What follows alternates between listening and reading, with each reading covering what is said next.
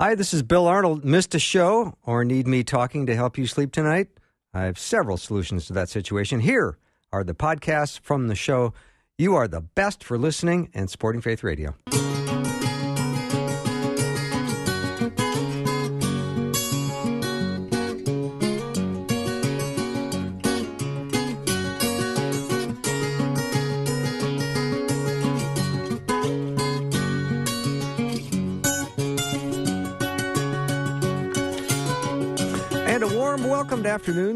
With me. I'm Bill Arnold. Thank you for joining me today. I'm looking forward to spending a couple hours with you or as much time as you can make available. And if you miss any of the show, I always uh, am appreciative if you go to our website and check out the podcast. Sometimes you can't listen to it in this particular time, but you do in the evening, and I appreciate that. Some of you use me as a natural sleep aid, and I appreciate that as well. So we're so glad that uh, today I'm going to start with Rob Bluey, as usual, as my Tuesday uh, guest. He's my Washington, D.C. correspondent, and he comes to us as editor in chief of the Daily Signal. Rob, welcome. Hey, Bill, it's good to be back with you. Thank you. Thank you. Of course, there's so much buzz in the news right now about COVID. I think that's probably a good place to start, and as uh, also talk about the reopening of schools.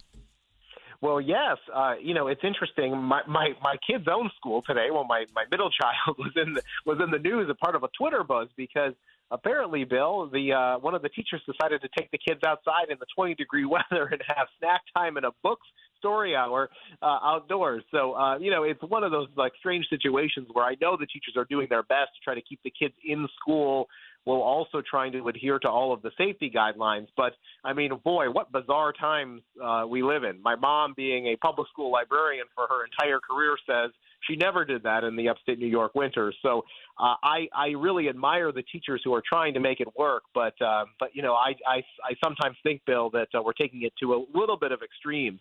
And uh, we find ourselves in a situation where people are struggling to find tests. Uh, the rapid tests are in short supply. Uh, the cases are skyrocketing, obviously. They're probably being undercounted significantly because not everybody's reporting their results. And uh, fortunately, if there's any good news in all of this, it's that the hospitalizations and the deaths have not increased as they have with past variants. Uh, this latest Omicron variant, as was my personal situation when I uh, when I had it there before Christmas, um, was was really uh, relatively inconvenient uh, sore throat, uh, but uh, but nothing uh, nothing more than that. So I hope a lot of people who are suffering with COVID um, do have those mild symptoms or are, are completely asymptomatic and are able to get over it very quickly. Rob, what is the school telling you as a parent as to what they're doing? Are they trying to give the kids an opportunity to take their masks off outside, or what are they? How do they explain that to you? Well, uh, as I've recommended to your listeners in the past, I, I took my own advice and I reached out to the principal and I said, I saw this on Twitter today. It's getting a lot of buzz. I think it had 50,000 views, which is a lot for some, you know, somebody's uh, local community. And I said, uh, "Can you just tell me what's going on?" And she said, "Yes." Uh, they decided to take the kids out for about seven minutes to give them a snack snack break and uh, and allow them to take their masks off. Now, Bill, I remember going outside a lot during recess and, and cold weather in upstate New York, uh, as I'm sure you know many of your listeners did when they were uh, in in school as well, and uh, that was usually during recess. I mean, these kids were sitting on the sidewalk though, listening to a story. It's one thing to be running around and, and quite active; it's another thing to be stationary. So.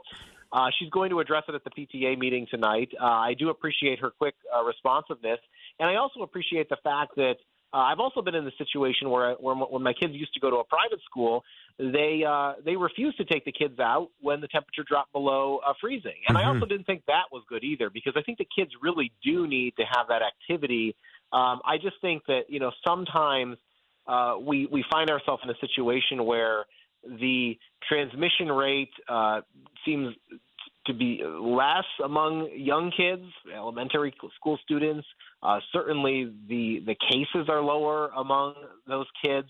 Uh, many of them are are obviously in that five to twelve year old group that is is eligible for a vaccine, and a lot of the parents have, at least in my county, uh, taken the kids to be vaccinated. So, you know, I. Uh, I think the frustrating part is, is we're all trying to get back to some sense of normalcy, uh, COVID keeps keeps coming back. And and Bill, one of the biggest issues that, that we're now facing, uh, the, the Heritage Foundation and the Daily Signal are located in Washington D.C. Starting on Saturday, just six days before the March for Life comes to town, the DC mayor is imposing a requirement that all restaurants and, and other businesses like that uh, request uh, need to see your vaccine card mm. in order to allow you to um, uh, to come in. That is going to, I think, discourage a lot of people because they don't feel like it's the restaurant owner's business about their personal medical information.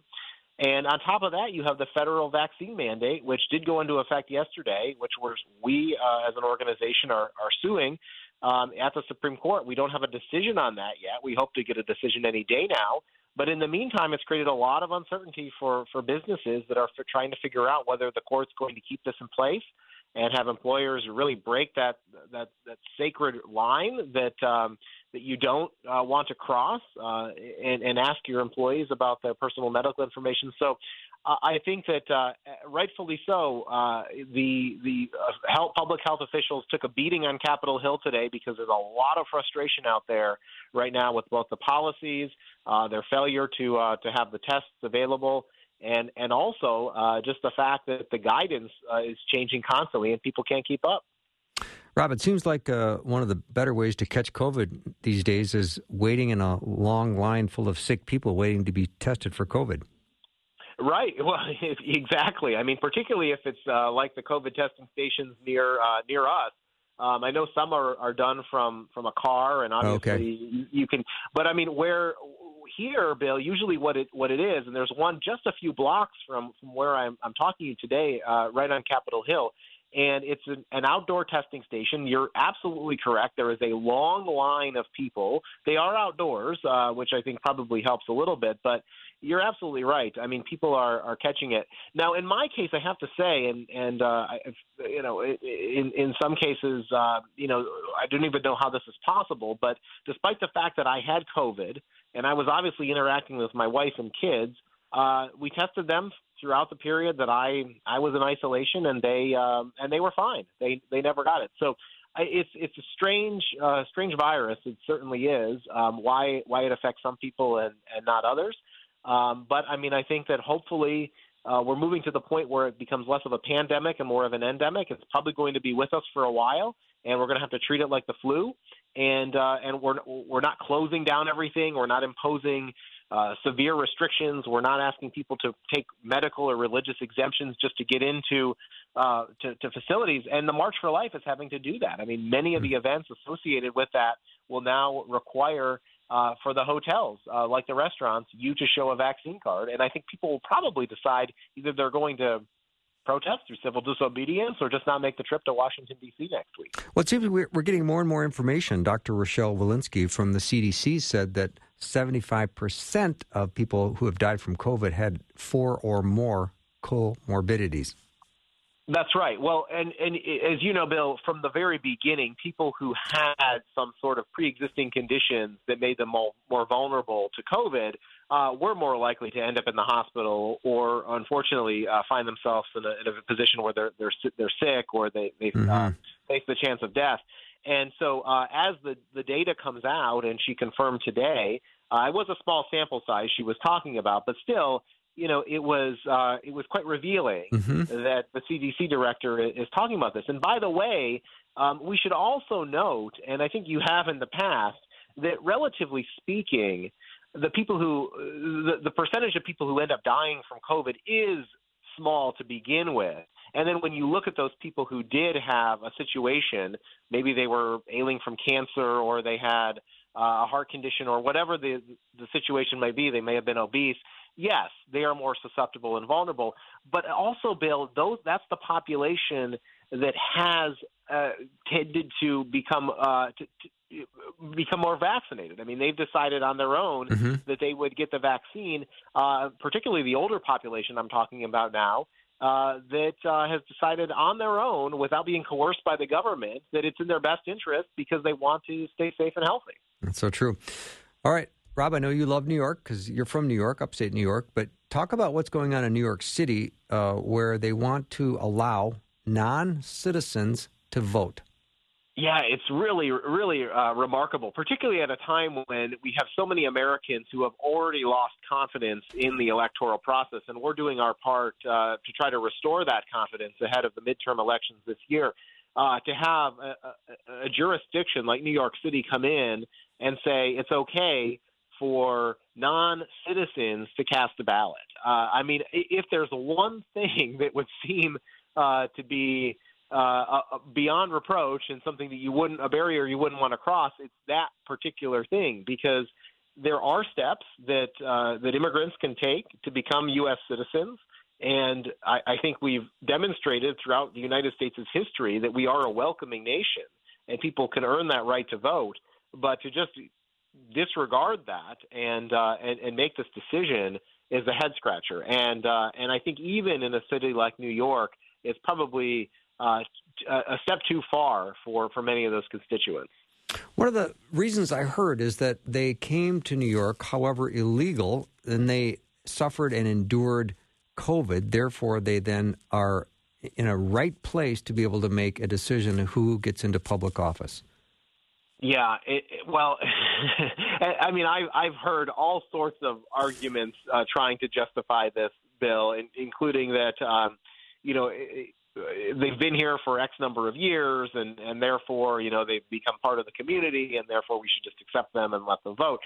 Again, I still think that there are when you when you go through that naturalization process, one of the things that you do is you have to take that I just call it a civics test um, it's actually available if you search for it on the internet. You, your listeners can see some of the questions. I mean, it's fairly standard stuff. I mean, if you're not scoring 100% on that, uh, then you know it's probably time to brush up on some of your civics. So, but I, I think that there are, those are the types of steps that we need to be able to take and ask the immigrants and the non-citizens to do before we reward them with that right to vote. I agree, Rob. Rob Bluey is my guest. He's the executive editor at the Daily Signal. You can go to dailysignal.com. We're going to continue our discussion uh, about. We've got still a number of news items I want to cover uh, with Rob, including uh, some of the vaccine cases that are right now in front of the Supreme Court. So we'll discuss that in just a minute.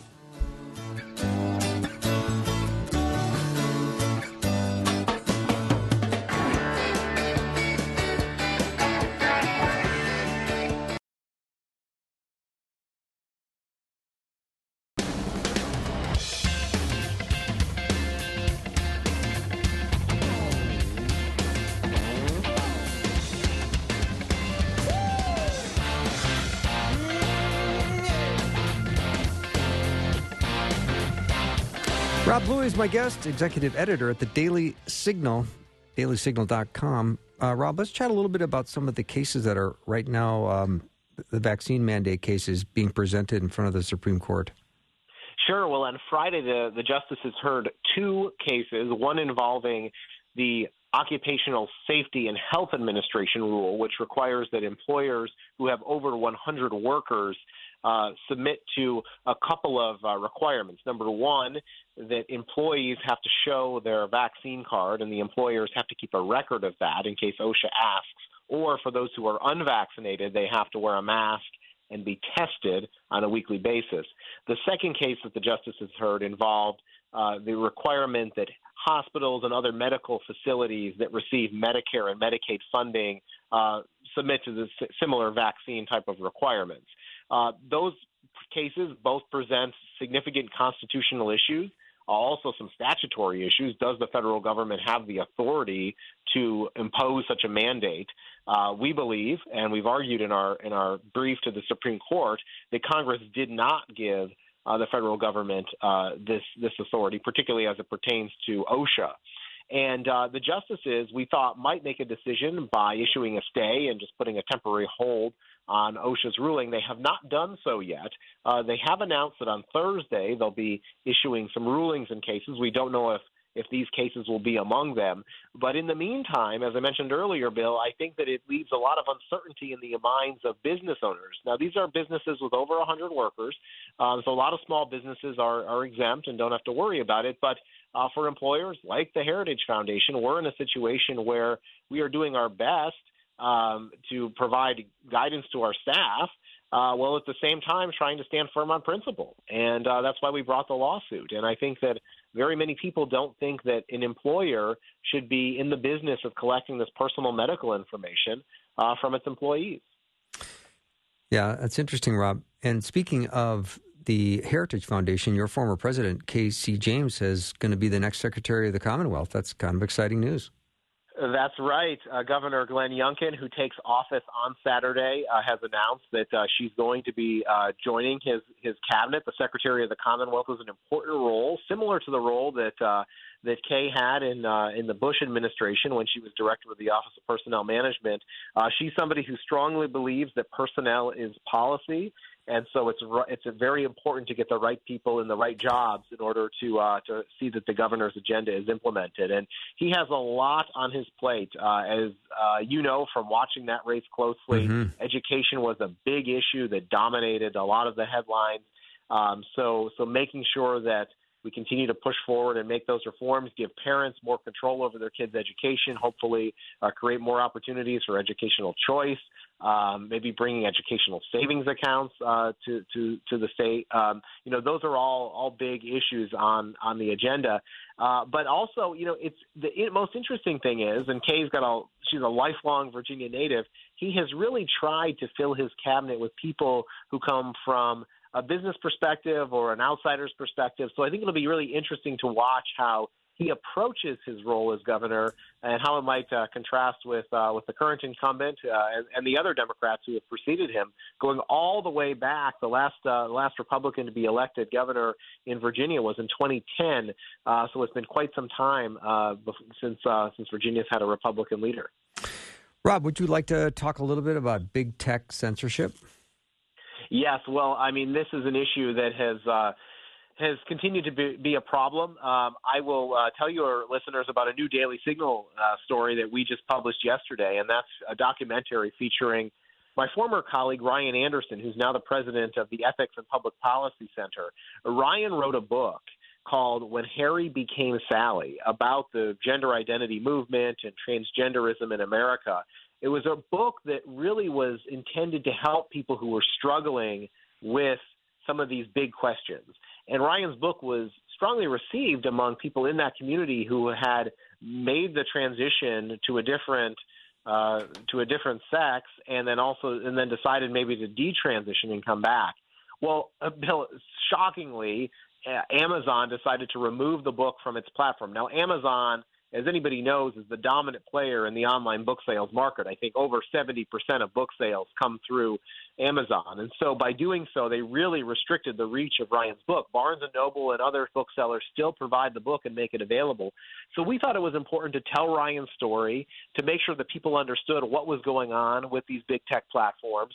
Uh, it's not just censoring a tweet here and there. Sometimes it's doing severe damage. And in Ryan's case, um, you know, he said that it's what's what Amazon is really doing here is preventing those people who are looking for a different outcome um, and maybe struggling to find information online from getting a copy of his book. And so hopefully uh, they'll be able to find it from other sources, and hopefully our story will help uh, raise more awareness about it. Yeah, for sure. I've had Ryan on the show once before. He's an interesting guy. Oh yes, he he certainly is, and and you know Ryan is uh, is, is is one of many who have confronted this. Uh, as you know, the Daily Signal has had uh, a couple of videos from somebody who did uh, detransition and spoke at an event. Um, we had that video removed. We had another video from a pediatrician who was talking about the dangers of uh, giving puberty blockers to young children. Uh, we had YouTube remove that video. So this is an issue. This particular issue seems to really um, have sparked the you know notice in Silicon Valley, and they they take swift action in terms of trying to prevent information that they don't agree with from getting out, and I think it's really unfortunate. Um, and uh, and we feature another story. You know, Bill. Sometimes the stories are just mind-boggling. Uh, Bethany Mandel, another former colleague of mine, is writing children's books, biographies on American heroes, uh, people like Thomas Sowell and, and Ronald Reagan and uh, Supreme Court Justice Amy Coney Barrett, and Facebook decided shortly before Christmas to remove the ads that she had purchased uh, to sell these books. I mean, you would think that, as she said, these are wholesome kids' books. They're not political in any sense of the imagination. They're merely trying to provide an alternative because there aren't books on these American heroes available from some of the major booksellers. So uh, you never know when you're going to in- encounter the big tech uh, overlords on their censorship, but uh, but it's happening to everybody. Mm-hmm. So, Rob, what do you think about the Olympics coming up in a couple of weeks?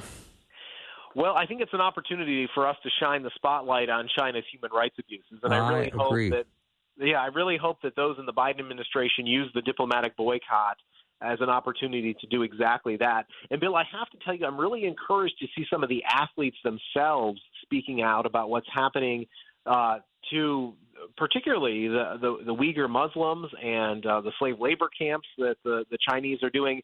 The restrict, I mean, we're just talking about censorship in America here in the big tech platforms. I mean, we have it bad, but I mean, it's it's incredibly uh, terrible in in China. Uh, interestingly, I read today that they're going to allow the athletes to have a special SIM card in their smartphones to be able to use social media while they're there for the Olympics. Uh, but they're not going to extend that same freedom to the Chinese citizens. And so uh, it's just another example of how China really tries to control everything and why I think it's important for us to speak out. Speaking of athletes, I don't know if you followed any of the Novak Djokovic uh, story in Australia where he was quarantined and tried did, to yeah. yeah play the Australian Open uh, coming up, and I I find that I used to think Australia was that friendly place where you went and put a couple of shrimp on the barbie and had a good time.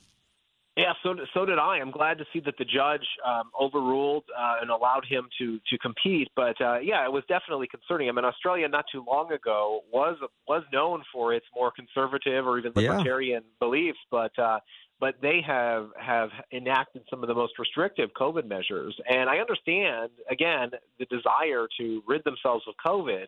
But I think we're beyond that point. I think COVID is going to be with us, and unless you're going to completely shut down your borders and allow no air travel and and you know try to eradicate in some other way well then you're not going to be able to have tennis tournaments and, and Right. you shouldn't ex- you shouldn't expect to block uh, uh superstars um uh from playing uh in your in your country so uh again it's it's something to watch i think there's going to be more and more cases like this i'm already hearing that if california imposes severe limitations during the super bowl that the NFL might decide to pull out and look for a new venue because they don't want to have it in Los Angeles in a place that is going to be uh, not only having restrictions on the fans, but maybe preventing some players from uh, participating in the game. Mm-hmm.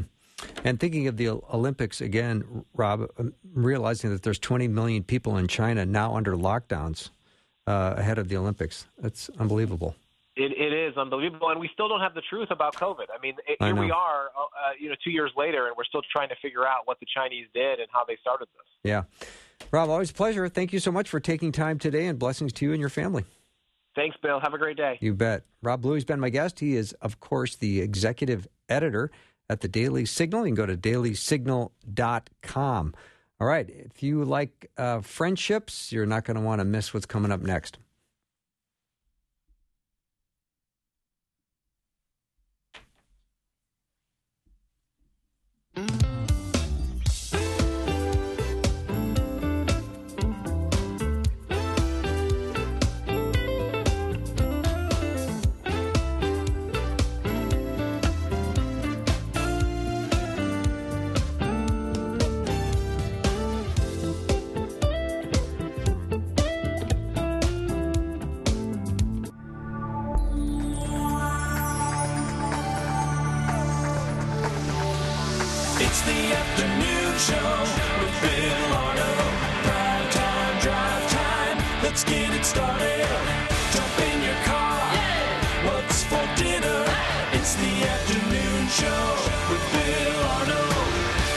Are pretty important. And if you have a great friend, you have a treasure.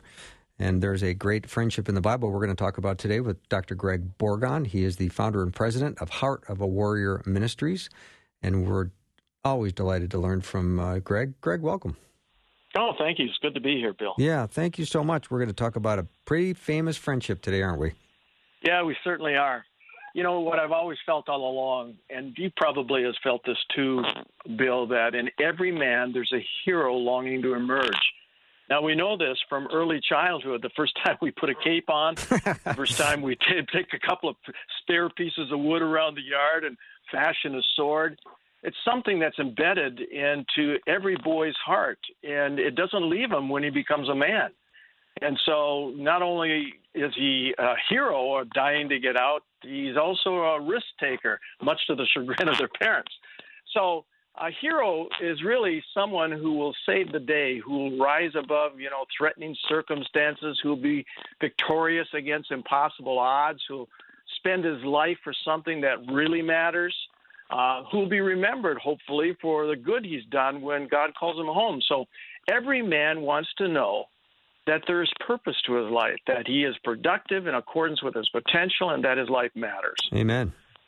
Every leader in Christ wants to expand God's kingdom on earth, to make a difference in the world, and to further God's redemptive purposes. So, yes, there is a hero deep inside each of you that's listening, dying to get out, like the heroes mentioned in Hebrews 11 32 through 34. It says Gideon, Barak, Samson, Jephthah, David, Samuel, and the prophets, who through faith conquered kingdoms, administered justice, and gained what was promised, who shut the mouths of lions, who quenched the fury of the flames, who and escaped the edge of the sword, whose weakness was turned to strength, and who became powerful in battle and routed foreign armies. Now, if that doesn't stir your soul, I don't know what will. So maybe the question then is what really is a hero? Well, number one, I think, Bill, a hero is a person distinguished by uh, exceptional courage and ability and strength. Uh, we don't have many models for that today. Uh, hero is a champion, someone who fights for a cause. Hero is someone who moves beyond fear towards battle, um, and, and his heart has that his heart has to win. Who kind of who conquers not so much with forceful bravado, but with summoning strength from within. A, a hero is someone whose sense of what's right propels him as nothing else could. And when he performs beyond all of his dreams, it's selflessly for others' good. Now, there's a poem, What is a Hero, that says, It's not within him to carry revenge, nor to boast of victories won, but to quietly face every new challenge, doing what needs to be done. And even if fate deals him less than fair hands, he plays them with fairness of heart, for it is an inherent goodness within that sets a hero apart. No, Pretty exactly. powerful. Yeah, my. So, how about God's unsung heroes, though? I mean, uh, we might be living lives of quiet desperation, thinking we'll never arise to that kind of level. But how about God's unsung heroes? Men and women who lay it all on the line every day without notoriety or acclaim, without applause or acknowledgement, without any ceremony or award. Such obscurity, however, is honored by God. We talked about that the last time I was on your show. Maybe God is calling you to obscurity, not drawing attention, unnoticed, unsung, inconspicuous. I call it the brotherhood of the unheralded, the company of the unappreciated. So maybe we're in that band. You know, Bill, in my devotions one day, I read the following God will not take us down easy paths to conform us to Jesus. He does not lead us on a walk in the park, but toward a struggle in the Garden of Gethsemane, where strong wills are subdued and the glory of God and the welfare of others compete with our own personal plans. And we know when we get there that He will lead us into death. Wow. It's the painful death, but a glorious one. The other side of it is resurrection, which God has planned all along. Our ultimate humble obedience will lead to high exaltation. Why? Because a lowly, then exalted Jesus has called us. That should encourage us, Bill. That does. So what does what do heroes have in common? Well, they put all their self-interest aside for the sake of others. Um, they lean into their fear and act on their values, uh, even when it's not comfortable to do so. They stepped aside of their comfort zone and took uncharacteristic risks. They shunned the mantle of hero and simply did what needed to be done. They acted on their beliefs and values because it was the right thing to do. So you may not feel like a hero, those of you who are listening, but there is a hero within you. So, what does a hero after God's heart look like? So, I'd like to take us a look in a little deeper into the life of Jonathan, the risk taker. Now, Jonathan in the Bible is the son of, of King Saul. Jonathan was a noble, uh, was a noble man of true character, faith, and integrity. Despite his father's hatred of David, Jonathan and David were very close friends. And Jonathan protected David and helped him escape Saul. Since uh, David was married to Jonathan's sister Michal, Jonathan was also David's brother-in-law. I don't know if we knew that, but it, it's that's the truth. Um, others have said this about Jonathan: he wasn't much like his father. He was known for his deep love, his loyal friendship, and faith in God. While Saul, his father, repeatedly showed fool, uh, foolishness, pride, and disobedience to God. God eventually rejected Saul's kingship and replaced him with David. Jonathan was faithful to the Lord and positioned himself against his father politically because he knew that God had chosen David to be the next king. Not many people today, Bill, will set aside or say, hey, I'm second, because we all seem to want to be first. But Jonathan made a covenant with the house of David and therefore recognized David's family rather than his own as the chosen line of kingship. So Jonathan and Saul were obviously not on good terms, for Jonathan actually desired the Lord take vengeance on David's enemies. And Saul, when he suspected Jonathan's betrayal in favor of David, threw a spear at his son and attempted to murder him. Hmm. So Saul also insulted both Jonathan and his mother. He called Jonathan a stupid son of a I won't repeat the word. Yeah. Um, but that's found in 1 Samuel 20:30 if you want to turn to that. It, in later uh, in a later battle with the Philistines, Jonathan was killed alongside two of his brothers. Now Saul himself was also badly wounded and told his armor bearer, if you remember, Bill, to slay him. When the armor bearer was unwilling to take the king's life, Saul fell on his own sword, and his, his grieved armor bearer followed his example. But even in death, Jonathan's righteousness exceeded that of his father. In that way, the, the line of Saul ended and David's line continued as prophesied. So Jonathan's five year old son, Mephibosheth, was crippled on the day that his household received the news of his father's death, David's, uh, John, Jonathan's death. Later, King David honored Mephibosheth and treated him as his own son for the sake of his friend Jonathan. So let's go ahead and take a look at what we can learn from the life of Jonathan. Now, Jonathan presents us with uh, nine characteristics of a hero after God's heart. It's found in 1 Samuel 14, uh, verses 1 through 14. And those of you that are listening, and if you're not driving, uh, you might want to pick up your Bible and, and turn to that passage. So let's pick up this story. One day, this is verse 1 in, in 1 Samuel 14. One day, Jonathan saw, uh, Jonathan, son of Saul, said to the young man bearing his armor, Come, let's go over to the Philistine outpost on the other side. But he didn't tell his father. Now I've always thought this was kind of interesting, Bill. This armor bearer who was the you know on the right hand of, of Jonathan all the time probably was thinking, Are you out of your mind? We're outnumbered and you want to go over to the to the outpost and you want to do it in secret?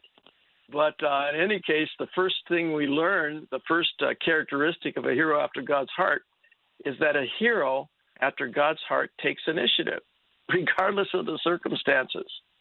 So that's the first thing we learn. Now, we pick up the, the in verse again in the next verses, in verse 1, or actually in verse 2 and 3. Saul was staying on the outskirts of Gibeah under a pomegranate tree in Migron. With him were about 600 men, among whom was Ahijah, who was wearing an ephod. He was the son of Ichabod's brother, um, and the son of Eli, the Lord's priest in Shiloh. No one was aware that Jonathan had left. So the second characteristic that we pick up on from Jonathan's life of a hero after God's heart is a hero after God's heart doesn't always announce his plan. that seems subtle, but it's true. Then we read again in verses 4 and 5 on each side of the pass that Jonathan intended to cross to reach the Philistine output was a cliff. One was called Bozez, and the other was Seneh. One cliff stood to the north, and the other to the south. So, in this case, another characteristic of a man after God's heart, a hero after God's heart, uh, doesn't allow circumstances to overwhelm him. So, in other words, when he saw this great crevice, these two huge uh, mountains on each side, it didn't deter him. Then we continue to read in verse 6 Jonathan said to his young armor bearer, Come, let's go over to the outpost of these uncircumcised fellows. Perhaps the Lord will act in our behalf. Again, Bill, thinking of this armor bearer, you can imagine what must have been going through his mind. as, as the guy that he's supposed to protect is putting his life in danger. Uh, nothing can hinder the Lord from saving, he, Jonathan says, whether by many or few. So the first, the fourth uh, characteristic we learn about the life of Jonathan, a hero after God's heart, trusts the outcome to God. So those are at least the first four of the nine, Bill, that, that we learned from the life of Jonathan. Do you want us to continue, or did you want to take a break or Uh, anything? Let's uh, let's do one more. Okay. So, reading it in verses 7 and 8 of uh, 1 Samuel 14. Do all that you have in mind, his armor bearer said. So, he's probably resigning himself to what's going to happen inevitably anyway.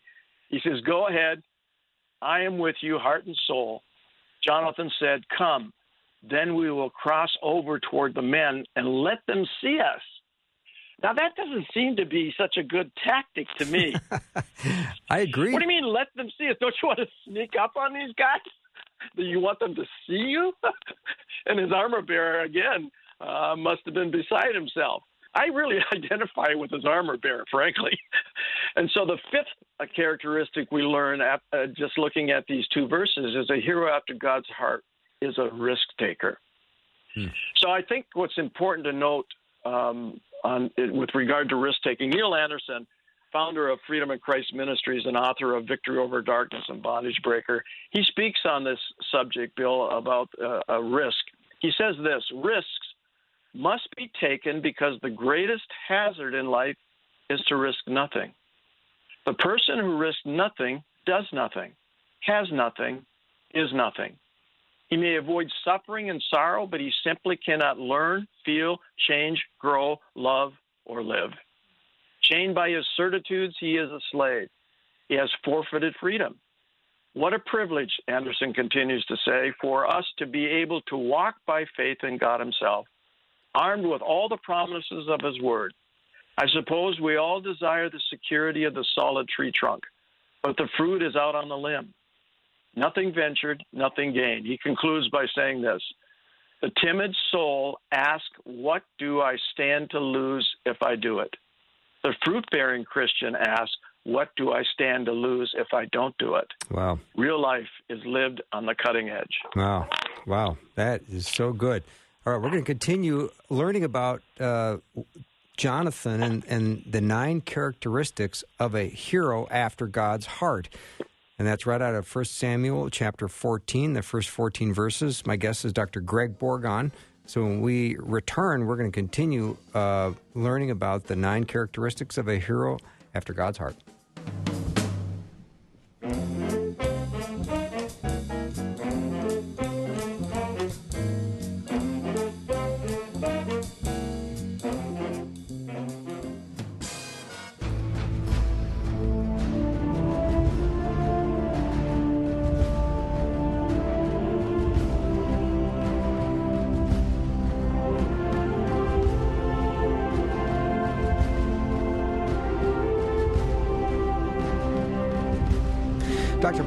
Greg, Bourgond is my guest. Heartofawarrior.org. You can learn more about him there and his powerful ministry and books and writing. But today we're talking about friendship and Jonathan, and he presents us with nine characteristics of a hero after God's heart. It's right out of 1 Samuel chapter 14. A hero after God's heart takes initiative, does not always announce his plan, doesn't allow circumstances to overwhelm him, uh, trusts the outcome to God, and is a risk taker. Let's pick up from there, Greg. yeah, now where we left off, Bill, is remember now they're exposed. Here's these two Yes. guys at the bottom of the uh, of the uh, ravine there, and here are the Philistines, f- far outnumbering certainly Jonathan the armor bearer, looking down on them, wondering probably. These fools, are they out of their minds? They're exposing themselves. so we pick up and we read in verses 9 and 10 of, of chapter 14 of 1 Samuel. If they say to us, Wait there until we come to you. We will stay where we are and not go up to them. But if they say, Come up to us, we will climb up because that will be our sign that the Lord has given them into our hands. Now, think about this armor bearer again. Which option do you think he wanted to choose? I mean, if I'm the armor bearer, I'm thinking, I don't want to go up to them, let them come down to us. Hmm. but but Jonathan is putting his trust in the Lord. Mm-hmm. He's saying that the Lord, if if they tell us to come up to them, the Lord's given them into our hands. So the sixth characteristic is a hero after God's heart relies on God's guidance. So we pick up the, the, the next two verses, 11 and 12. So both of them showed themselves to the Philistine outpost. Look, said the Philistines, the Hebrews are crawling out of the holes they were hiding in. The men of the outpost shouted to Jonathan and his armor bearer, Come up to us and we'll teach you a lesson. So Jonathan said to his armor bearer, Climb up after me. The Lord has given them into the hand of Israel. Wow. So the seventh characteristic is the hero after God's heart engages the challenge regardless of the odds. Even though they were overwhelming, Jonathan's trust was in the Lord. So we read in verse 13 and 14 Jonathan climbed up, using his hands and feet, with his armor bearer right behind him. The Philistines fell before Jonathan, and his armor bearer followed and killed behind him. In that first attack, Jonathan and his armor bearer killed some 20 men in an area of about half an acre. So the eighth characteristic, Bill, a hero after God's heart, lays it all on the line. Knowing that their life could be forfeited or taken from them, they lay their life on the line for a higher reason. So we pick up with verse 15. Then panic struck the whole army, those in the camp in the field, and those in the outposts and the raiding parties, and the ground shook.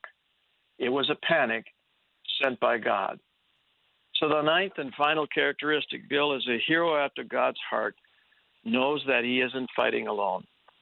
In Hebrews 12, 1 through 3, we read this Therefore, since we're surrounded by such a great cloud of witnesses, let us throw off everything that hinders us and the sin that so easily entangles. And let us run with perseverance the race marked out for us. Let us fix our eyes on Jesus, the author and perfecter of our faith, who for the joy set before him endured the cross, scorning its shame, and sat down at the right hand of the throne of God. Consider him who endured such opposition from sinful men, so that you will not grow weary and lose heart. That's got to be encouraging to anybody listening, Bill. So encouraging, yes. So, you know, what I'd like to just with the with the few moments that we have left is to kind of frame this this whole experience with Jonathan and his armor bearer against um, an enemy that far outnumbered them. Uh, John Eldredge, uh, the author of Wild at Heart, says God's created, and you've heard me say this on your program before. He's created men for three purposes: a cause to die for, a challenge to embrace, and loved ones to protect. So, if we run from these responsibilities, we'll lose our true identity, the identity God gave us before we ever came to be. Because Christ is our model for manhood, as Hebrews was alluding to. He had a cause to die for, which is the atonement for the sins of the world. He had a challenge to embrace the suffering of the cross and the scourge, and loved ones to protect the redemption of mankind. So I would ask you that are listening what cause larger than yourself are you prepared to die for? What challenge does God want you to embrace? Who has God called you to protect? So, have you identified a cause to die for, a challenge to embrace, and loved ones to protect? Let me give you some suggestions of possibly what may be some causes to die for. One may be really getting serious with God instead of playing on the peripheral. Another might be living in bold relief, a life of godliness against the backdrop of a society that is, uh, you know, showing us all the time what ungodliness looks like. How about defending a just cause? There are plenty of them out there to defend. How about giving your life for another? How about answering God's call? How about spreading the gospel? We always celebrate, Bill, that person on the plane that leads somebody to Christ, but what we fail to realize or remember that that moment was possible because He's standing on the shoulders of many people that have been sent by our Heavenly Father uh, to that person to prepare them for that very moment. So maybe our job in spreading the gospel is to be used of the Lord to bring somebody one step closer to the kingdom. Mm-hmm. Those are causes to die for. Those are those are some great illustrations. What about some challenges to embrace? Might you have some Yeah. examples of that? Yeah, suffering for Christ. I mean, just because we're followers of Christ doesn't mean we're going to be suffer. We're not going to suffer. Uh, victory over bad behavior is a challenge to embrace. Sacrificing for others. About uh, forgiving others, uh, doing the right thing, even though it's not um, tolerated. How about changing the direction of your life? How about being the husband, father, wife, mother, man, or woman you need to be? Those are challenges that are laid before us that we need to embrace. And maybe there's one of them that you're, somebody in your audience um, resonates with. But in any case, a cause to die for, a challenge to embrace, and loved ones to protect. The well loved ones to protect, Bill, are the maybe if eh, maybe the underprivileged, under-resourced, underserved, or underrepresented. It might be the unsaved, the unwanted, the unloved, or the unattractive.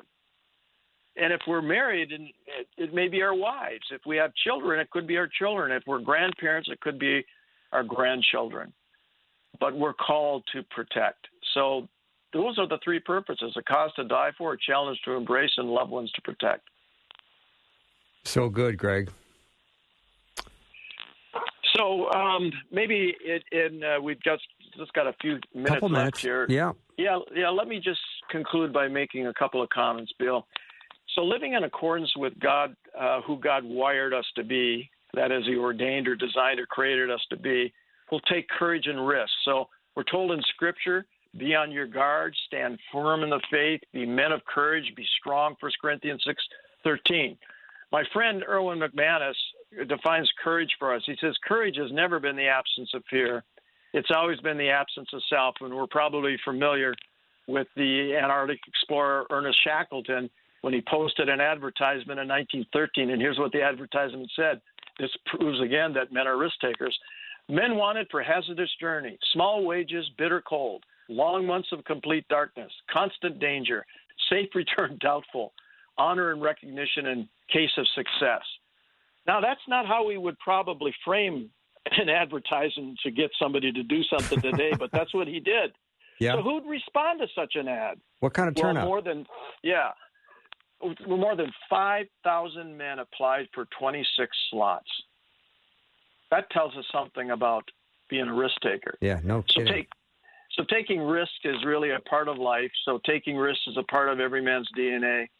So the question again, I would ask your audience: What have you risked for the sake of another lately?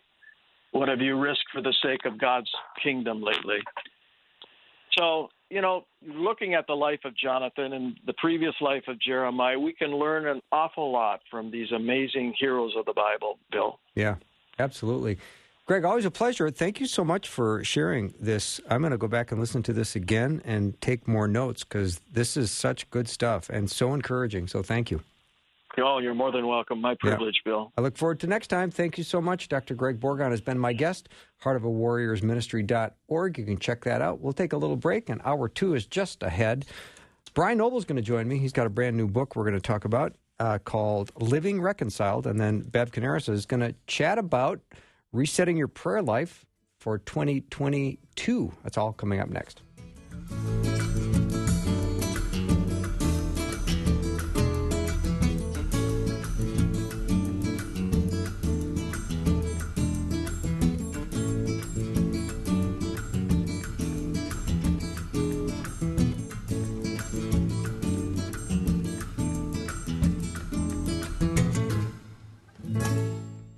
Thanks for listening. Programming like this is made available through your support. Information available at myfaithradio.com.